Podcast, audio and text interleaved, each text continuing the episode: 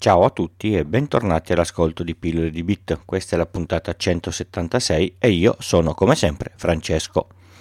Tutti noi, almeno una volta a settimana, entriamo in un supermercato per fare la spesa. Tutti noi cerchiamo il prodotto sullo scaffale, guardiamo l'etichetta del prezzo e in base a quanto costa decidiamo se metterlo nel carrello o meno. Quello che si sa meno è tutto il mondo che ci sta dietro alle stampe di quel prezzo sull'etichetta e sul sistema che decide chi la mette lì, perché la si mette lì e quando la si aggiorna. Vi assicuro è un mondo molto complesso. Lo era prima che non c'erano i computer, lo è adesso che ci sono, anzi lo è ancora di più. In questa puntata mi soffermo ovviamente sulla parte tecnologica dell'etichetta, non mi sognerei neanche per sogno di andare a fare discorsi sull'assortimento di un determinato supermercato, su perché c'è un prodotto al, al posto di un altro, o perché uno è più in alto e l'altro più, più in basso, o altri discorsi del genere. Mi fermo all'etichetta, anzi a un certo tipo di etichetta. Se avete fatto caso, le etichette si possono dividere in due grandi categorie, quelle di carta stampata e quelle elettroniche. Quelle di carta sono banali pezzetti di carta che, quando cambia il prezzo, vengono dati in mano all'addetto che parte, va dove c'è lo scaffale del cioccolato, toglie quelle con il prezzo vecchio e mette quelle col prezzo nuovo. Immaginate quando capita che parte la promozione sul cioccolato. La mattina prima di aprire si devono cambiare decine e decine di etichette. A fine promozione se ne devono cambiare altrettante. Il tutto cercando di fare attenzione perché non si devono mettere i prezzi sbagliati e le etichette vanno messe nelle posizioni giuste, devono essere stampate quelle corrette perché se ne manca una si deve tornare indietro a, a, a prenderla per poi tornare su, sullo scaffale per metterla. Non è facile la, la questione con il reparto di frutta e verdura questa gestione è, da fare tutti i giorni in base a cosa arriva e, e a quanto deve essere venduta il prezzo di questo tipo di, di merce var, varia di giorno in giorno. No, non vorreste essere in un supermercato. Avete idea della quantità di carte e toner che si buttano via ogni giorno? Io un po' sì. Sono quindi nate le etichette elettroniche. Le compro, costano molto di più di una singola etichetta di carta, ma una volta messe sullo scaffale stanno lì per sempre. Le devo solo aggiornare. Ovviamente devo cambiare la batteria, perché se sono elettroniche hanno della circuiteria e questa va alimentata in qualche modo. La circuiteria serve essenzialmente ad assolvere a due funzioni. La prima è quella di mostrare ai clienti il nome del prodotto, il, il il prezzo, il prezzo al chilo o al litro, l'eventuale presenza di un'offerta. La seconda è quella di aggiornarsi in qualche modo. Questo modo deve prevedere l'assenza di un operatore che se ne passi una a una, se no il costo più alto non verrebbe mai ripagato. Qui viene il bello, ma vi tengo sulle spine e ci arriviamo dopo. Le etichette elettroniche al momento sono di due tipi. Quelle più economiche sono con un display LCD, tipo quello dei vecchi orologi Casio che non mi spiego il motivo, ma sono tornati tanto di moda. Mostrano il prezzo su un display più o meno complesso che danno risalto al, al prezzo sul classico display numerico a 7 segmenti. Le più belle e costose sono con la tecnologia a inchiostro elettronico, alcune anche con più colori per evidenziare le offerte, magari con il colore rosso. Il secondo tipo ha il vantaggio che il consumo della batteria interna avviene solo al cambio di stato dell'etichetta e quindi dura un po' di più.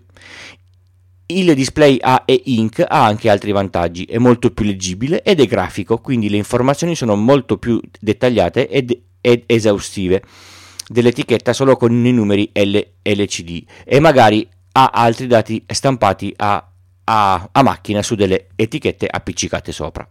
Ho parlato del display a inchiostro elettronico nella lontanissima puntata 29.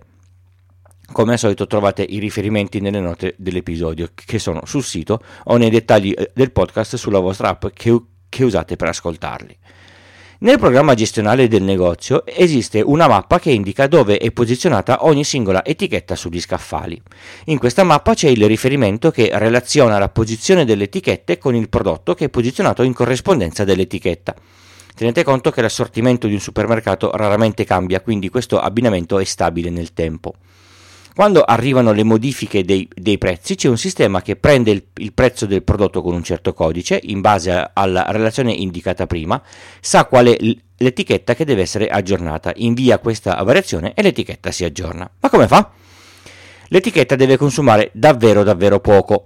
Non può esserci una rete wifi all'interno del negozio per queste cose qua. Un chip wifi a batteria obbligherebbe il personale a cambiare batterie in modo troppo frequente e no, ve lo assicuro, sugli scaffali non c'è alimentazione elettrica. Le etichette non sono neanche Bluetooth o Zigbee, altri due sistemi di comunicazione wireless a bassa energia. Queste etichette funzionano a infrarossi. Ogni etichetta, se la guardate bene, ha una piccola tacca che è un ricevitore a infrarosso come quello che c'è nelle TV o in tutti i dispositivi che hanno un telecomando che usa questa tecnologia. E il telecomando dove sta? Quando andate a fare la spesa la prossima volta, fermatevi in un punto qualunque del supermercato e alzate lo sguardo. Ovviamente se il supermercato ha le etichette elettroniche, se no non ne vale la pena. Vedrete uno o più padelloni appesi al soffitto con una superficie argentata riflettente con una forma particolare. Quello è il telecomando. Quando viene inviato il comando di aggiornamento delle etichette, tutti questi padelloni fanno scendere una pioggia di dati via infrarosso in tutto il negozio. Ogni etichetta prenderà solo quelli che sono riferiti al proprio numero di serie e con questi aggiornerà il proprio contenuto. Praticamente è come se qualcuno al centro del supermercato iniziasse a urlare etichetta 1. L'etichetta 1 allora sta attenta e prende nota dei dati che dovrà visualizzare. Intanto, intanto tutte le altre si fanno i fatti loro. Poi urlerà etichetta 2 e la numero 2 f- farà come ha fatto prima la numero 1 e così via fino all'ultima. Questa cosa viene fatta ovviamente a una velocità molto, molto più elevata e in pochi minuti tutte le etichette saranno aggiornate. Per far funzionare tutto il sistema è necessario che ogni etichetta veda almeno una di queste antenne che sono appese sul soffitto del supermercato. Per questo, indicativamente, da qualsiasi punto in cui voi siate nel supermercato, ne vedrete almeno una. Come potete contattarmi e interagire con la community del podcast? In un sacco di modi. È tutto indicato sul sito pillole di bit col punto prima dell'it o stato da Third Eye. Se volete mettere anche voi lì il vostro sito, scrivete a domini-thirdeye.it.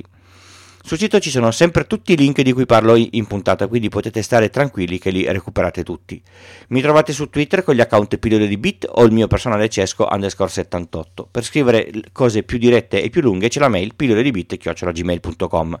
La community la trovate sul nuovo forum extra.pillole di bit col o sul gruppo Telegram. Io personalmente preferisco il forum. Se il podcast vi piace potreste pensare a una donazione singola o a un abbonamento mensile con importo a scelta. Tutte le istruzioni sono sul sito. Potete donare senza spendere usando i link sponsorizzati di Amazon che trovate qua e là sul sito. Si può anche sponsorizzare una puntata singola di Pillole di Bit. Le informazioni sono sulla pagina pillole di bit col punto prima slash sponsor. E se vi serve una consulenza tecnica informatica, un sito, un e-commerce o altro, tutto fatturato, potete informarvi su iltucci.com slash consulenza. Pillole di Bit è diventato un network di podcast, ce ne sono ben tre. Il primo è quello che state ascoltando, Pillole di Bit, un podcast di tecnologia breve alla portata di tutti. Poi c'è Pillole di videogiochi, sempre con la mia voce, puntate brevi, videogiochi vecchiotti, economici e, semplici, ma belli. Alla portata di tutti, anche la mia, che ho l'attività di un bratipo assonnato con un solo dito. Lo trovate su pillole di bit col punto prima delete slash pdv. L'ultimo nato, almeno temporalmente, è Pillole di Geek, dove io e Giuliano parliamo di cose un po' più nerd per chi si vuole sporcare le mani e comprare qualche schedina per passare qualche notte in bianco a imparare un po' di santi per far funzionare un progetto. Lo trovate su extra.pillole di bit col punto prima delete slash pdg pillole di geek.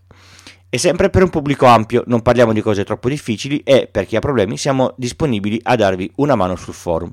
Io, fossi in voi, proverei ad ascoltare qualche puntata, per ora c- c'è, la, c'è, la, c'è la prima. Se potete ascoltare questi podcast senza che io sia andato al manicomio, dovete ringraziare Alex Raccuglia, che col suo fantastico producer per macOS mi risparmia ore e ore di lavoro di montaggio. Grazie Alex.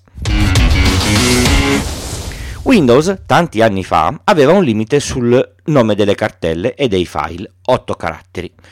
Per i file era 8 caratteri, un punto e 3 di estensione.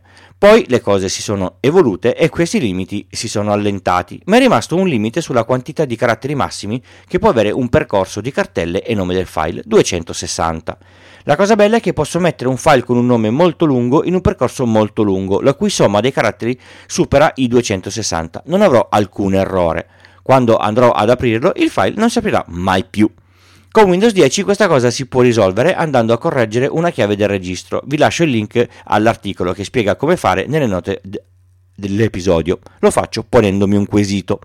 Cara Microsoft, ma se lo puoi gestire, perché non modifichi tu questa chiave di registro così viviamo tutti felici e contenti? Bene, è proprio tutto, non mi resta che salutarvi e darvi appuntamento alla prossima puntata, come di consueto il lunedì mattina. Ciao!